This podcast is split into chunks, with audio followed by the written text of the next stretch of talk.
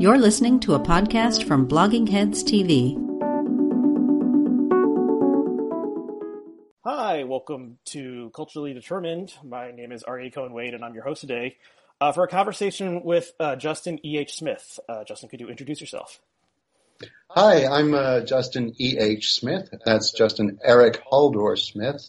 Uh, I'm a professor of philosophy and history and philosophy of science at uh, the University of Paris, though I'm originally American.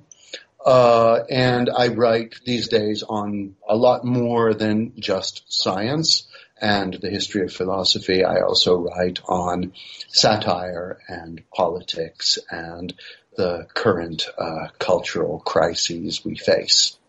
Uh, well, thank you for coming on today, and you're, you're coming to us from Rome, so thank you for uh, doing a late night session uh, with us. I'm into it, yeah. Uh, so the first thing and the main thing I wanted to talk about, and the reason I wanted to have you on, was you had an op-ed in the New York Times. Um, the Stone is kind of their philosophy subsection, and the headline is "The End of Satire." Um, and this is also, I guess, part of or connected to a larger work um, of yours that's called uh, the title is "Irrationality: A History of the Dark Side of Reason."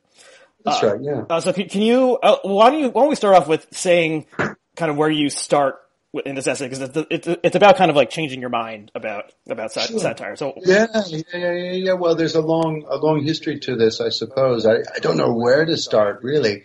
Uh, but the argument of this very short piece in the New York Times is just that until 2016, I had been a pretty uh, ardent, you might say, strident uh, defender of the absolute right of the satirist to uh, uh, uh, target more or less uh, anyone or anything, um, sort of as a combination of commitment to what in the United States is uh, protected under the First Amendment, uh, but also I think uh, as a result of my idea, my philosophical idea, I suppose, that um, that satire is a different mood of speech, so to speak. And I, I mean this in a grammatical sense, right? You have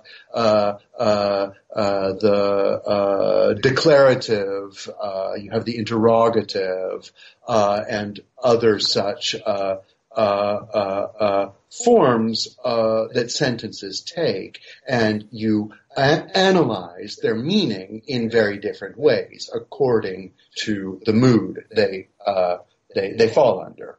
Um, so if I ask you, "Are you hungry?" Uh, the the way you understand that sentence is entirely different than if if if I say you are hungry, right? So similarly, I had long thought that there ought to be recognized something like, so to speak, a satirical mood, right? Uh, in which if you hear someone saying something that in a declarative sentence would be absolutely horrible, nonetheless, given that it's not a declarative sentence, it's a satirical sentence, you need to understand it differently, right? Mhm. So, uh, the commitment to freedom of speech, the commitment to this particular philosophical analysis of satire made me think anything goes pretty much. And throughout 2015, this commitment had been part of my arsenal, my philosophical and polemical arsenal for doing battle with adversaries in the debate surrounding Charlie Hebdo.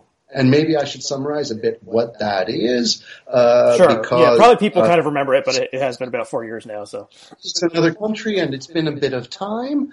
Um, but Charlie Hebdo is a French satirical magazine that emerged out of the ferment of the 1960s counterculture and that was in its origins on the left.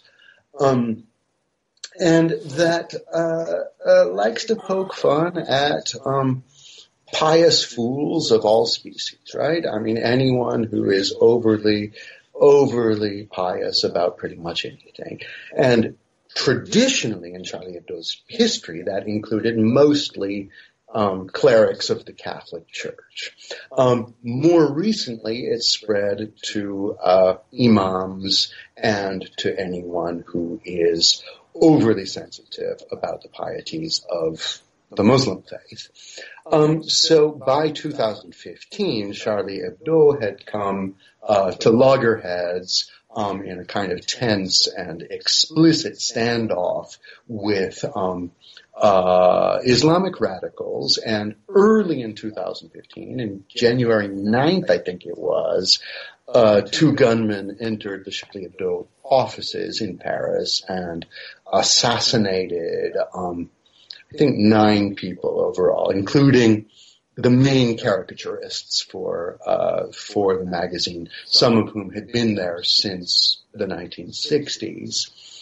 Um, and so immediately after that, one of the one of the reactions I saw from my self-styled progressive friends, mostly in the United States, was the usual kind of quick kind of assurances that of course murder is always bad, but then followed up right away um, with uh, with the further observation that you shouldn't go around making fun of people's faith, right? Mm-hmm. Which in context sounded a lot as much as to say they got what they deserved. The caricaturists got what they deserved. So I was, I was stunned, um, both because I was so close to the actual assassinations and because I was sort of feeling uh, an unquestioned solidarity with the people who were gunned down.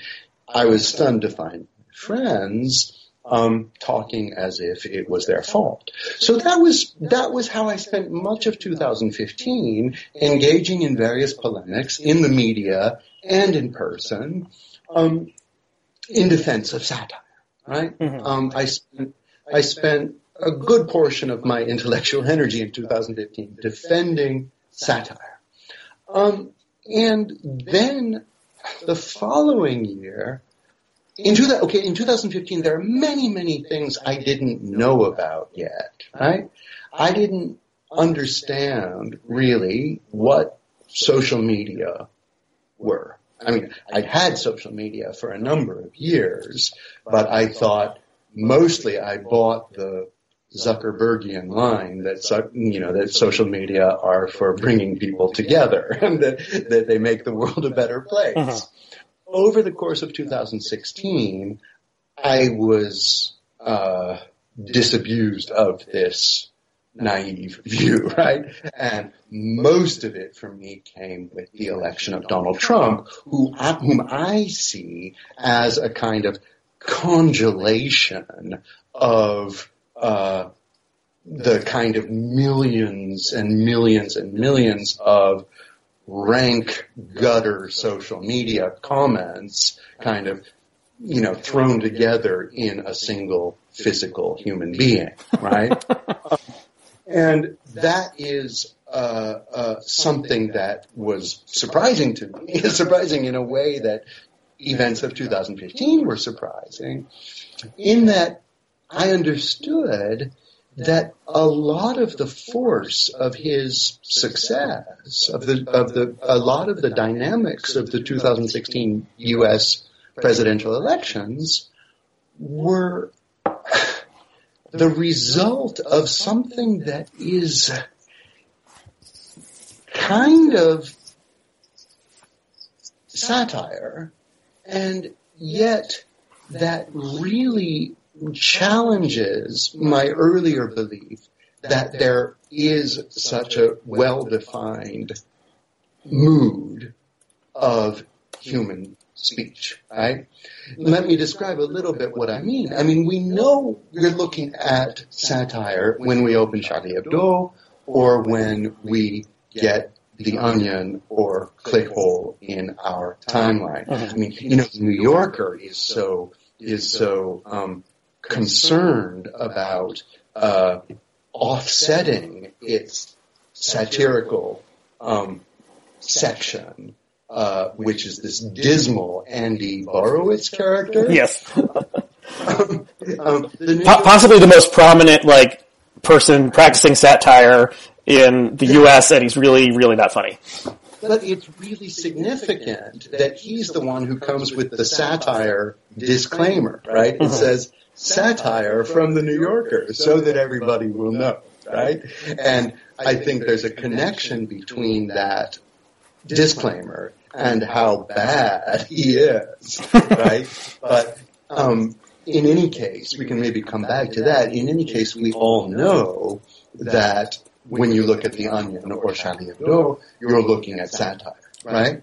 But what has happened in this strange ferment that also thrust Donald Trump forth in 2016 is that we have this new proliferation of the culture of memes, um, of uh, online communication that is in fact more verbal than textual, even if it passes through textual traces, and that is ultimately, I think, uncategorizable and, so to speak, undomesticatable in the way that Andy Borowitz is domesticated and in the way that I used to think satire was ultimately domesticated or easily kind of um, marked marked out and defined. We have now a culture in which um, um, the line between satire and straightforward disinformation is not at all clear, right? And for that reason, and I, some of the examples I give in the New York Times piece are, um, you know, these uh, ultimately AI-driven feeds that, for example, post fake captions under uh, media images. So uh, they'll, uh, you know, there will be a picture of Helen Mirren, and it will call her Queen Elizabeth, or there will be a picture of uh, Samuel Jackson, and it will call him Kofi Annan, and you know, stuff like this. And the humor content is low, if at all detectable, but still, it's a kind of incongruity that suggests that there's something humorous going on there. But for all we know, this is being generated by by by machines alone, right? And um, so when you're navigating that kind of uh, that kind of media environment, this old idea that um, that that freedom of speech must be defended is confronted by by by the real challenge of massive disinformation and and ultimate kind of impossibility of classifying the kind of texts and images that we're being bombarded with. So that's that's that's the problem. And it's a you know it's a it's a pessimistic piece, right? I come out of it saying I, I don't know I don't know what what what's going to come or how to resolve this issue. I know I'm still committed to satire in the sense that we understood this from Jonathan Swift through Laurence Sterne and and and the great caricature tradition up to Charlie Hebdo. But I don't know what the relevance of that tradition is for understanding the difficulties of the present moment. Um, okay, well, thank you for summarizing the piece, and the piece will be linked uh, below this, uh, so people can read the whole thing. I have one section here that I cut out that I think is maybe maybe this is your most controversial uh, paragraph. You, you write, "Over the past few years, I have been made to see in some that the nature and extent of satire is not nearly as simple a question as I had previously imagined. I am now prepared to agree that some varieties of expression that may have some claim to being satire should indeed be prohibited." I note this not without not with a plan or proposal for where or how such a prohibition might be enforced, but to acknowledge something I did not fully understand until I experienced it firsthand that even the most cherished and firmly held values or ideals can change when the world in which those values were first formed changes. Um, okay, so yeah, so we there's a lot we can discuss here. I just I want to return to the um, the, uh, and excuse me for all my uh, mispronunciation of French terms and so forth. The uh, the Charlie Hebdo um, attack in in 2015. Um, so I mean the if, the source of the attack what had to do with this prohibition on images of the Prophet Muhammad, and this is like, you know, it's it's not something that every um, Muslim, as far as I know, would agree with, but some strains of Islam interpret it that way. And so then there started to be kind of around the the time that the new atheists arose, this idea that well, we'll like you know stick a finger in the crazy Muslims' eyes by um, doing so that by like uh, displaying the, the Prophet Muhammad's image, and there was like draw the Prophet Muhammad art exhibit somewhere that happened, yeah. and then so Charlie Hebdo kind of participated in that, and they also had a lot of caricatures that yeah. uh, depicted both the prophet and just like a standard issue uh, Muslim or Arab in a very derogatory way, and that seems right. to um, be the kind of yeah. the key thing that uh, that inspired the the terrorist attack. Um, and then so then after, oh, well, I guess the one other thing to note is that part of the the attack or the attack was also um, there was an attack on a kosher grocer in Paris, and people were taken hostage, and I think a couple people were killed, and it, that guy was an accomplice of the I think two brothers who who attacked Charlie Hebdo. Um, so this so this wasn't like the the simplified version of this is like they were attacking free speech, but it's like oh also like this Jewish stuff was also was also being attacked. Um, so I actually wrote a piece four years ago, which I sent you, and I haven't reread in a while, so I don't know if it stands up, but about this, and we'll link to that also. Um, and then after this happened, after the attack happened, you know, there was horror across the the world and there was like a huge um, march or, or, rally or something in Paris at which numerous world leaders attended, and uh, but Obama did not attend. I recall, and that was controversial. And then uh, and then Charlie Hebdo, you know, like heroically, uh, perhaps, uh, decided to keep on publishing, and they yeah. the next week they published uh, an issue with. Uh, an image of the Prophet Muhammad on the cover, holding up a Je suis Charlie sign, which became like the rallying cry. I am, you know, I am Charlie Hebdo, and it said uh, all all is forgiven. Um, yeah, right, right, right, right. And I, which is, which is a very interesting image, and they didn't have yeah. to do that, but um, you know, yeah. embracing yeah. like who is forgiving who, and yeah. is the is the prophet forgiving Charlie? Is Charlie forgiving the killers? Um, it, it's hard to say, and I think it's an image that still is a significant one. But then, okay, so yeah, so I think there there's there was some extra stuff in the mix there. Um, and yeah, I was kind of where you were saying like, you know, the the right to mock our leaders and our religious icons and so forth is, you know, core to modern life, and we can't um, take that away. Just and and like yes, give in let the terrorists win um, by letting yeah. them set the, the speech code. Other people were saying like, you know, if you don't have to be needlessly provocative, then you know, why yeah. do it? But there is you know there is like just a human impulse that if you set a rule, there's gonna be someone who's gonna violate that rule and say, you know, look at me, haha. Yeah. Um. So yeah, okay. So then getting so then yeah, I think things somehow somehow did change in 2016 in a lot of strange yeah. ways. um. Yeah. I mean, yeah, one of them is you know one of them is Trump. Uh, one of them is social media kind of acquiring a political power that didn't have before uh, the right. rise of the alt right, at least online.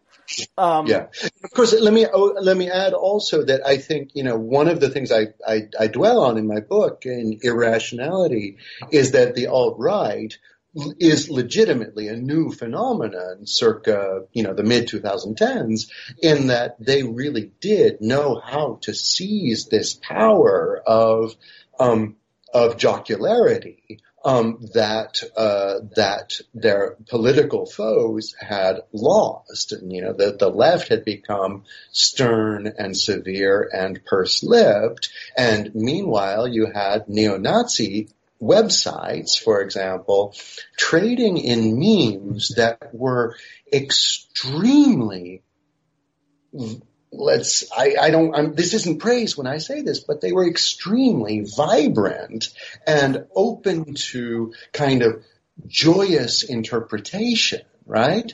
And so the alt right is a new phenomenon that shows that kind of the the torch of vulgarity and of satire was passed from one side of the political spectrum to the other, and that's a very significant thing.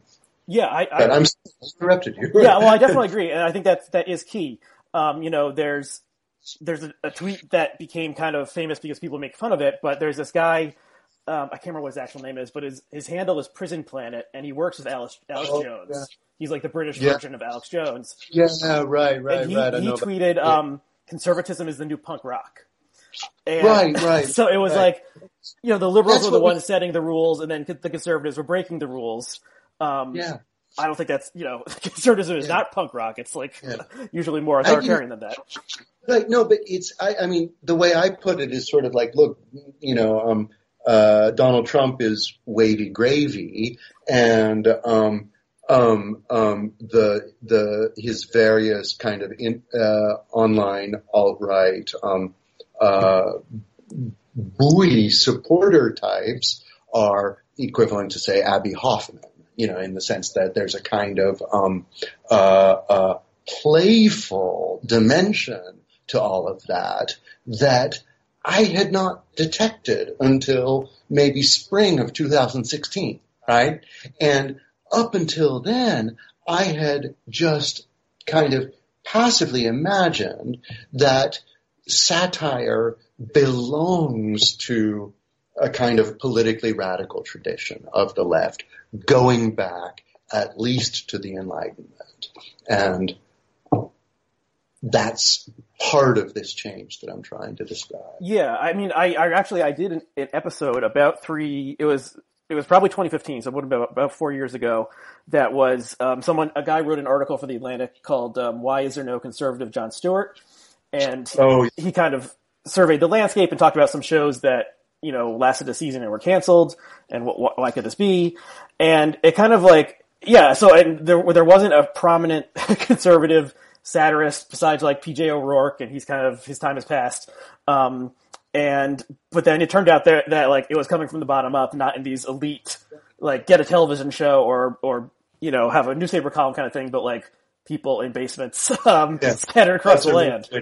Yeah, yeah, that's a really good way to put it. Yeah. Yeah, so I think uh, you know, as you were describing your your essay, I was thinking like, you know, satire. It seems like it's usually an elite concern. It's you know, you have to have access to a printing press or something back in Jonathan Swift's day, and in you know, ten years ago, you would have to get past editors or TV bookers or whatever. You know, you could print a zine or do like stand up comedy at your local club, but if you were really out there, like on the, you know, joking about putting Jews in ovens, you're probably not going to like scale up to na- the national level. Where so it was always, you know, the people who wrote for SNL were like Harvard graduates, and it was an yeah an elite concern. And so, so social media has upended that, where like anyone who, if they, you know, have the talent to attract a following, they people start paying attention to them. And also, I think you know, I, I mean, I, I, I see the analysis of satire as maybe a, a sub question within the broader question of, let's say, the analysis of free speech and how it, how it, and, and the political ramifications of the defense of free speech. Um, and my views on free speech have also transformed in the past few years. I think, you know, when I was a kid, and, you know, if, uh, I, I just kind of passively accepted the liberal, uh, uh, kind of, uh, account of things by the, the mythical card carrying member of the ACLU, mocked by Archie Bunker, the person who would say, well, no, it's good to let the Nazis march in Skokie or wherever, um, because, uh, uh, they're American citizens too, and they're exercising their right to free speech, and in any case, uh, it's less potent if they get their parade than if their parade is banned, right? That, I, I, that always sounded reasonable to me. Um, I think that that was, um, a consequence of the fact that when I was a kid, the future scenario in which the Nazis on parade in Skokie seize power seemed so far away that it didn't really seem like something worth worrying about. And so now it's not a parade down the streets of Skokie that we're talking about. It is, uh, you know, a, a, a, a collective uh, ferment online. But I think now when we look at what's I, have heard a wonderful term I forget who uh, who coined it, but the notion of stochastic terrorism, right? Mm-hmm. Um, yeah. You, you, don't need to um, instruct anyone, any individual, to go shoot up a synagogue in Pittsburgh. You just need to get enough of a ferment of people um, saying the sort of thing that is eventually going to get someone to go shoot up a synagogue somewhere um, to be implicated in the shooting right? And in that respect, I think this old facile idea that we always know what the difference is between uh, expressing an opinion on the one hand and incitement to violence on the other hand, that's gone. That just doesn't fit with our new predicament where most public speech is now taking place online.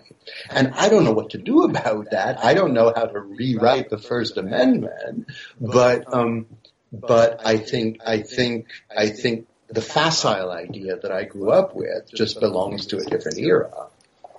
Yeah, um, yeah, because you see, connected to the question of satire, right? Because the, the idea is that that similarly, um, the facile idea that we have a certain, a certain genre of expression that is satirical and therefore worthy of a special kind of analysis and a special kind of protection um, no longer makes any sense in a world in which we're just constantly bombarded with text and images that we don't, the, the intention of which we don't really understand. That's the connection between the, the speech and the satire. Yeah, and um, yeah, there's a lot of naughty questions in here. Uh, you know, there's the fact that you know, these things are usually, these speech acts are usually mediated through a, you know, for-profit social media company that, uh, is, makes more money the more time people spend looking at it and reloading it and stuff and participating in it. Uh, and so they seem to have some, it's either, that well, especially Twitter has some kind of inability to either find the people and ban them or they're, they kind of tolerate them because these people generate a lot of like ad views or whatever. Um, and yeah, and both, you know, uh, 30 years ago, if you wanted to do a death threat or something, it was somewhat more complicated. If you called it in, they could trace your number, I guess, or you had to like write a letter out and send it. Whereas now, someone today just posted, um, saying here are all the death threats that, uh, Ilhan Omar got on Twitter, and there were, like, there were like a hundred at least, and, you know, pretty explicit ones that you would think, if someone actually, you know, if someone said this, just, it's funny that I just said actually, if someone said this, you would like want to go investigate them because they were, someone saying I have a rope and I'm going to come for you or something like that. Um, but it, it's, it's in this kind of, uh, in Twitter, it's like a kind of netherworld who is saying this. Uh, is it, is it a real person? Is it someone in another country trying to, uh, mess with our system or something? And yeah, and it, it kind of, I don't know, it, it's desensitized us to, to certain things and it's yeah I don't know how to how to make sense of it. Um, yeah. So okay, well let me let's let's go back towards kind of some of the Trump stuff and how Trump has changed things. So one one thing is the the idea of fake news, and uh, you know that's the term that he popularized, and he just uses it to mean any reporting in the media that he doesn't like. But like it seems like there you know there actually was fake news that was created by organizations. It's unclear exactly why. Some of them were like in Macedonia or Albania, and they would they would create like a, web, a website that looked like a news page, and they would say, uh, you know, Pope Francis endorses Donald Trump. And this see, this seems to be either just as a way to get page views, so they could sell, yeah. you know, uh, They interviewed some of these teenagers who were running these things in Macedonia. Some of them said, "Yeah, I started I started out running a Bernie site until I realized there was more ad revenue in Trump, and when the election is over, I think I'm going to switch to soccer." it was extremely non-committal uh, or unideological, but it, right. So they yeah they just saw a market they could exploit of like gullible Trump supporters on Facebook. Um, so yeah, so then you have to wonder, you know, were there like how many people? So you know, Pope Francis endorses Trump. That could be an Onion article of some sort or an Onion type article, and then you know, but if someone is just sees it on a Facebook article and clicks on it, do they believe it? Like, can, do they have a, one second of reflection to think, well, the Pope never endorses anyone, so this wouldn't happen. Yeah. And then, yeah, yeah, that's in a weird kind of satirical zone, but it doesn't have the purpose of satire. Right. It might just be a way to sell pills or something. Right. Yeah, and I think I, I, I, think I mentioned in the article, you know, I I I, I, I reflect all the way back to 2002 uh, in the article when there was there was a piece in the Onion uh, that was satirizing the demands of sports teams to make municipal governments build stadiums for them. So the the joke was that uh, U.S. the U.S. Congress was um, was on strike until Washington D.C. Uh, built a new capital for them. So what happened in 2002 was that some you know, state-controlled media outlet in Beijing uh, got wind of this and um, thought it was horrible that these decadent American politicians were so petulant about something so so minor, and they reported on this seriously in the news in China. Then, when they learned that it was satire, um, they released a further statement and said something like, "Well, you know, some." Um, some base and venal American media outlets publish whatever uh, they think will uh, will sell more copies, or they back then we didn't speak in terms of clicks yet. Uh, and I remember reading that and thinking, these stiff Chinese bureaucrats look so ridiculous. They don't even get what the onion is, right? In 2002, right? But, you know, in a sense, they were absolutely right. They could not have been more right. Um, and the Onion is still, in some sense, a venerable institution, and most of us know what its deal is and how it works, and so can appreciate it. But it has spawned millions, or not millions, but it has spawned countless uh, imitators and, um, let's say, uh, uh, uh, feeds and sources that somewhat copy that form, but without any commitment to uh, satire as a noble endeavor, right? And so if you don't have that commitment anymore, really all you've got is fake news. It's all you've got. It's all that's left over. Um, and, um, and it, it is an extremely difficult task in the current media environment to sift the one out from the other, to legitimate the one while saying the other is dangerous and toxic and needs to be needs to be weeded out by better algorithms and so on. Um, and you know, f- for the moment, the best answer, the best solution is to put a satire disclaimer on on the thing like the New Yorker does with Andy Borowitz, but that is an absolute, you know, last resort because in a sense to do that, to state what your, what the nature of your undertaking is, is the, is, is, is the death knell of satire. Mm-hmm. Right? So, so part of what, and part of what our contemporary problem is, is that um, reality has become so strange that it can be hard to delineate the line between satire and real life. So if you had told someone 30 years ago Donald Trump would be president, they would have thought that was a joke. And um, you, you mentioned this um, tweet that uh, went viral about the Gorilla Channel. Yeah, right, right, right. right. Do you want to summarize yeah. the Gorilla Channel?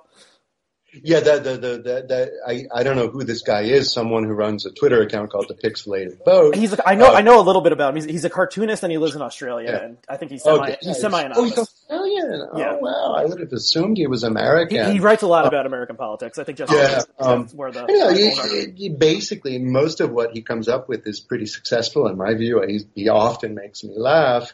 Um, but the Gorilla Channel thing was, um, just you know uh, uh, purported to be a page taken from uh, the recently published Fire and Fury, um, the expose of Trump's first days in the White House.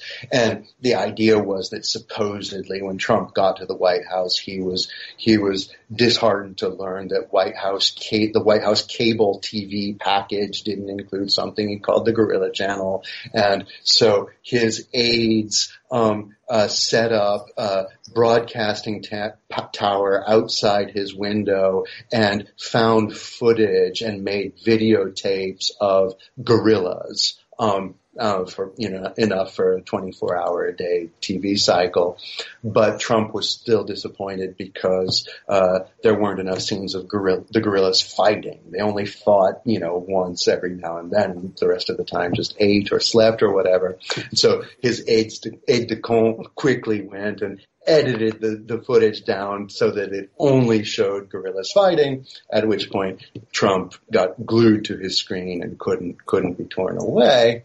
And I had some ridiculous um, ridiculous Yale Trump Trump supporting Yaley um, write on some some some website called some it had something to do I think it's called like AmericanGreatness dot dot org or uh-huh. something like this saying that because I acknowledged in this piece that I had momentarily been taken in by this gorilla channel joke like i for a split second i believed it was true. I i mean and by believing it was true what i meant was i believed that it was authentically a page from fire and fury. Yeah it was it was like an image mocked up to look like it was a page like yeah. a page from the book. Yeah yeah yeah yeah yeah. So um so that's that's a that's a, a minor factual correction against this this Trump supporting kid at Yale. But other than that, this kid, this kid thought I was a dupe of anti-Trump propaganda that I could ever have believed such a thing.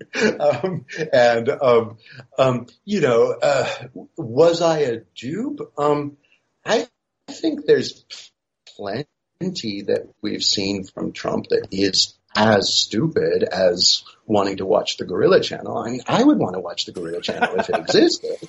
Um, you know, um, I mean, Trump, when when he was interviewed during the election campaign about foreign policy questions um, by the, you know, this this um, uh, crack team of the best journalists at the Washington Post, I think it was, and um, and they were asking him questions about what to do about, you know, containing China in the in the South China Sea and stuff like that. And within seconds, he was talking about the great deal he got on marble for his hotel in Washington D.C. And, you know, that was all he could come up with for these complicated ge- geopolitical questions.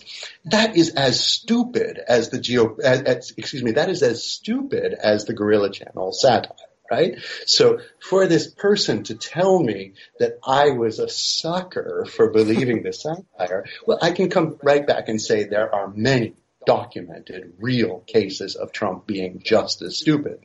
So that's just an aside. Um, but um, uh, uh, uh, uh so I, I, th- I, I, I, did think that, that, that the Gorilla Channel joke was a successful joke. It worked. It was right at that special zone between plausibility and implausibility. Yeah, I was laughing just hearing you like recount yeah. the uh, the details of it. it yeah, it was great, but at the same time, it was disconcerting in a way that no onion line has ever been. Right? It was disconcerting because it popped up in a media landscape where I didn't know how to process it, and I think I'm pretty sophisticated um, eh, when it comes to processing information that I get from social media.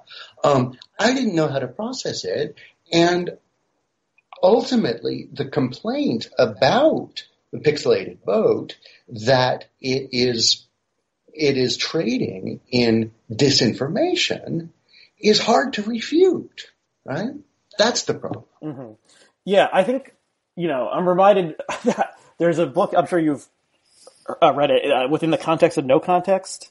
Oh yeah, yeah, yeah, yeah, yeah, yeah. You know, I, I, I read that and honestly don't really remember that much about it, but just the title itself yeah. is coming to me because I think it was mainly about television, um, and it was yeah, like written in the '80s. Um, yes. But you know, when you things appear, if you're on a social media site, things appear in your feed uh, without context, and um, you know, so maybe a clue if you're paying close attention would be that why would a cartoon boat be tweeting an image of a picture, you know, of, of a page from Fire and Fury before like anyone else had it. So that's part of Yeah. it. That's a clue. But then also like, you know, you're not really totally paying attention to this and you're skimming through and you see something that looks real.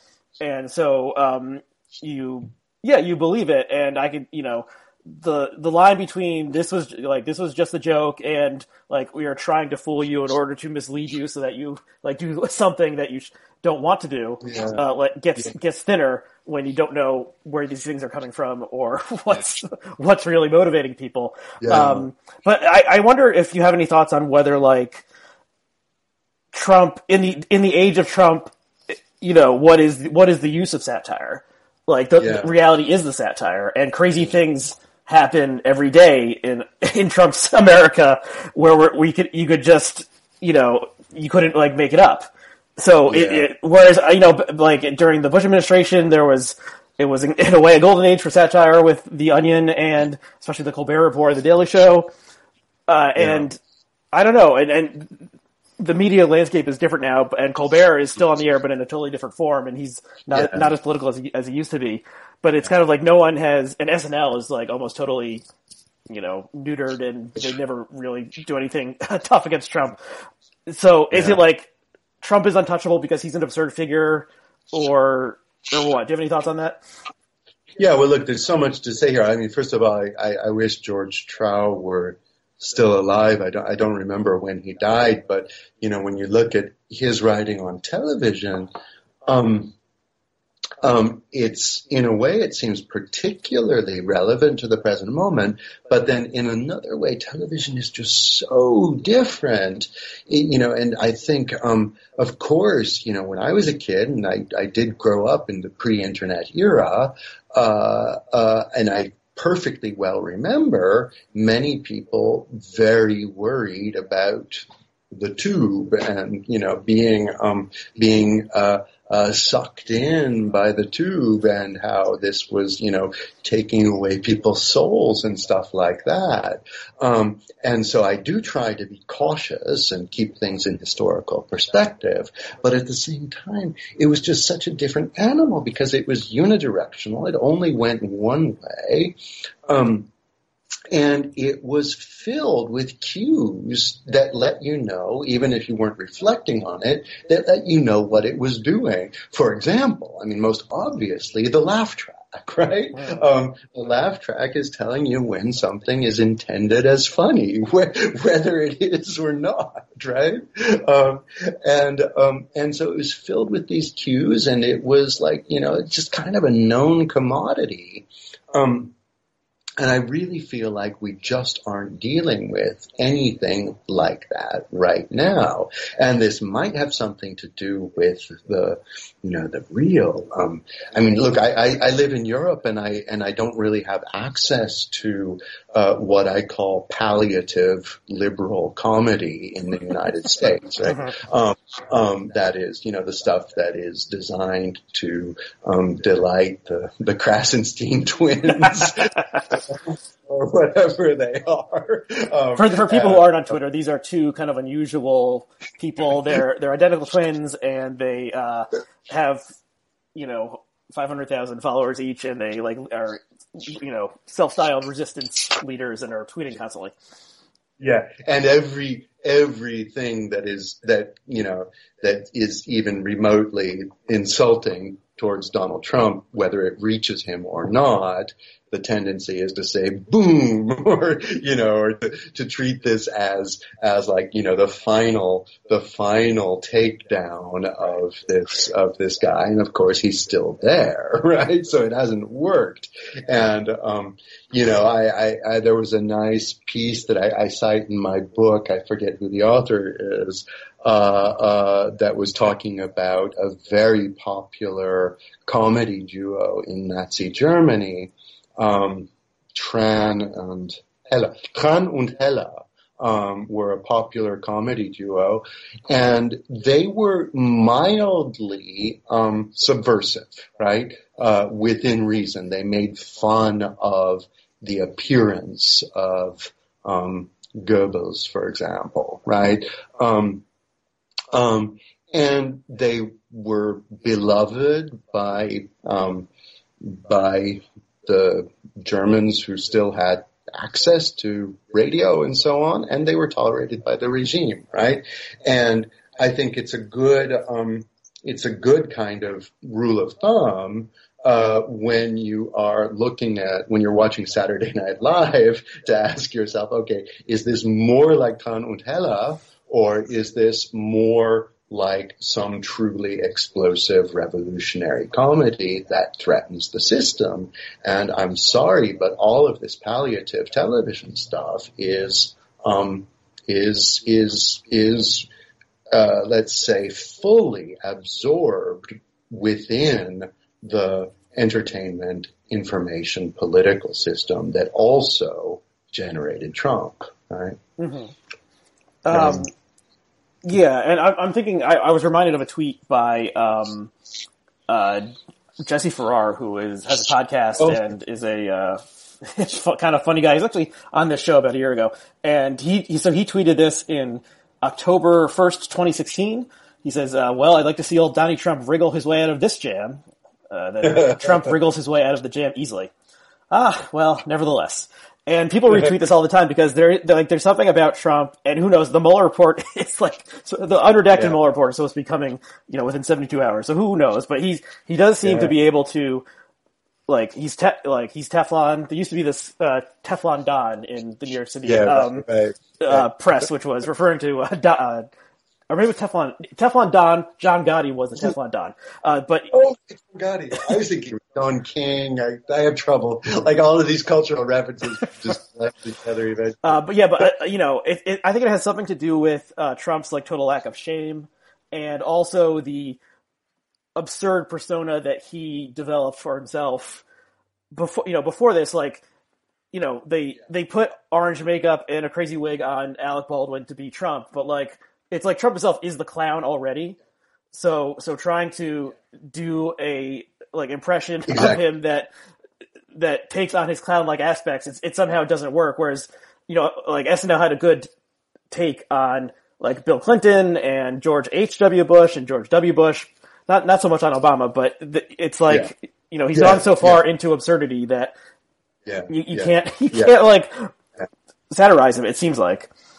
I mean, Bill Clinton is the sweet spot, isn't he? Because he, I mean, Bill Clinton is just hilarious. Like, you know, he's such a, such a resource for humor. Um, Obama was too serious and Trump is just too too far out there, right? Whereas Clinton was just the perfect the perfect mean. yeah, so I think uh, you know, so at some point in the next four to eight years or so, Trump will pass off the scene, hopefully, and, yeah. and then it's like, what will happen? I really have no idea if if people will just be so exhausted from this that they don't want like political satire and things of that yeah. nature. You know, they just want to like turn inward. Yeah. So I, I really don't know. Do you have any thoughts on that? Well, I don't think satire is going to go anywhere. I think, you know, it's, um, in a way, I, I don't mean to sound so p- pessimistic because I do think that in a sense that this is a golden age of, of satire. It's, it's incredible what's happening and it surely rivals the the the the the heady moment in the kind of the birth of the newspaper era, the the, the mid to late 19th centuries in France and a bit later in the United States, um, where you just had this vibrant culture of caricatural undercutting of um, all of the the pieties on which society rests, right? And we're experiencing something like that right now. And, and, you know, ultimately I should be happy about this, right? Because I, because I, I, I, I love satire. I think the satirical mood is the, the best one to apprehend the affairs of the world, right? Um, and um, and so I should be happy about this, and in a way I am. Um, I don't think it's going to disappear, whatever the future of politics has in store, but I do think it's under some kind of very significant transformation right now because of technology. Mm-hmm. Um, this is strict technological determinism at work. um, yeah, I, I think there was, you know, a, the I, I agree with you that it's mostly technological determinism, and then it's like did part of that create the opening for Trump, or did, did the Trump thing like come and it just hit at the right moment that Trump, this like totally sui generis figure, and this, the technological media moment intersected, and it gave us this bizarre time that we yeah, live in. Yeah, yeah. I think that that's that's surely the, the the most the most plausible account of what has happened. It was it was a, a collision of different factors, both technological determinism and um, uh, uh, a single irreducible individual who happened to be alive at that moment in the history of technology. right. Yeah. So Trump sees the moment, or like the moment sees him. I don't know which one. Um, yeah. Do you want to talk a little bit about uh, your book, uh, Irrationality, and how, yeah, how what the connection is between what you're what, what we were discussing and the, and the thesis of that book? Yeah, it's it's a strange book because I, I mean the the full title is Irrationality: A History of the Dark Side of Reason, and it just appeared with uh, Princeton University Press um, at the beginning of this month of April, um, and I try to do a lot of things in it. You know, I, in my in my in my um, my kind of formation, I am a historian and philosopher of science. Um, I wrote my dissertation on Leibniz, um, and Leibniz is kind of still a major looming figure for me, um, the great rationalist philosopher.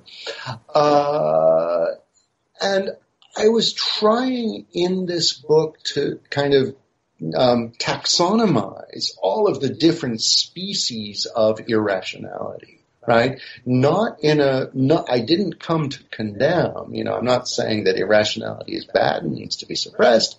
I just wanted to lay out all of the different ways it expresses itself. So I kind of started making a list and, you know, trying to look at the way we actually talk about irrationality in in everyday speech. And I realized that there are two levels. Irrationality functions at both the social political level in um, phenomena such as mass violence, perhaps um, mass spectator sports, um, uh, orgiastic revelries of all sorts.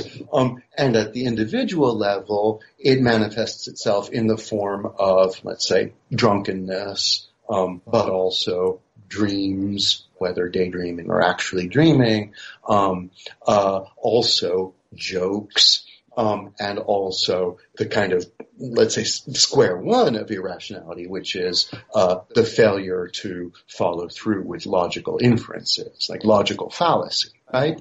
But jokes in particular um, deserved one full chapter in the book because jokes have a strange relationship to logic, to logical argumentation, to syllogism, stuff like that, in the sense that they seem to me to be kind of like perverted syllogisms, right? Where um, they um, they push you in the direction of a conclusion. That is to say, in the case of a joke, a punchline, but they do it in this kind of yeah, perverted way, right? That push you to a conclusion that you don't see coming.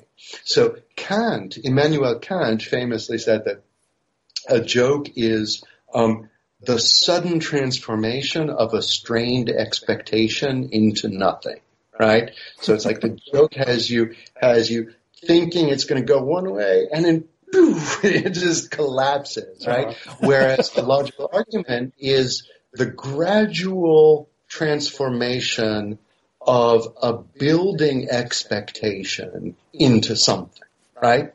Um, not a sudden transformation into nothing, but a gradual development into something, right? So it dawned on me that jokes are like, you know, the mirror image, like the messed up image of logical reasoning. Um, and that just really captivated me as an idea. And I thought this, again, this, this, this warrants at least some sustained treatment in a book that surveys different, uh, dimensions of human irrationality. Um, that sounds very interesting. Uh, did you? I, I, guess I so I haven't read the book and know nothing about it besides what you just said. Did you start it before our current era of craziness? Uh, No, I mean, you, know, in a sense, I, I, um, started talking about it with, um, with my, my, my, my main editor around 2000, um, late 2015. And, um, the way we were originally talking about it, it was something different. It would have been more strictly historical. Like, here's the way the Greeks dealt with irrationality. Here's the way the medievals dealt with irrationality, etc. Right? And at some point, I think I got back to my my my editor in the you know in the course of talking about how the book was developing, and said, look I'm just too captivated right now by current affairs. I can't write this book and not allow it to be about, among other things, the 2016 elections.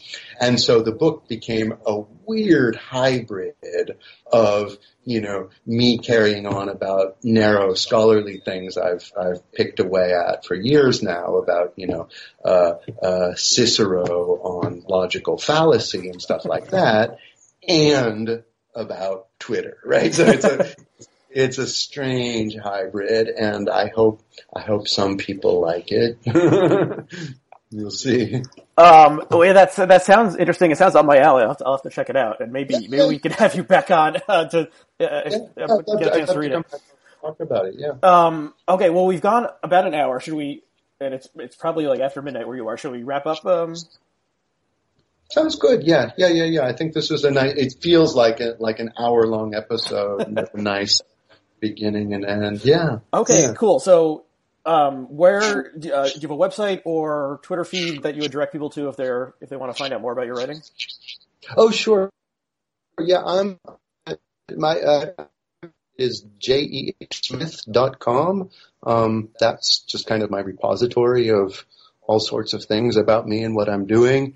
And I am hesitantly still on Twitter um, at J J E H Smith. J E H Smith.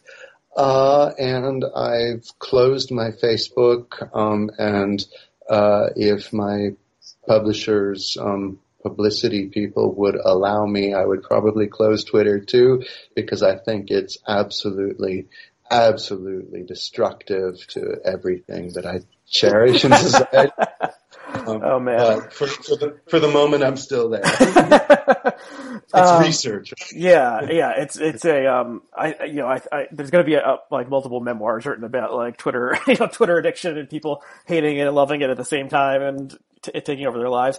Um. Okay. Well. Uh. Yeah, if you are on that awful website, twitter.com, my, my handle is A-R-Y-E-H-C-W.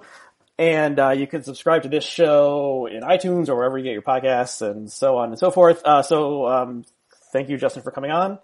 Yeah, thanks, Aryeh. That was a lot of fun. And thanks to all of our viewers and listeners, and we'll see you next time. Bye. Thanks for listening to Blogging Heads TV. You can help support this content by remembering to like us on Facebook and follow us on Twitter. You can subscribe to all Blogging Heads episodes or to a specific program by going to our subscribe page at bloggingheads.tv slash subscribe. There you can sign up for podcast downloads via iTunes or Stitcher, or you can subscribe to our email and we'll send you an alert every time we post a new episode.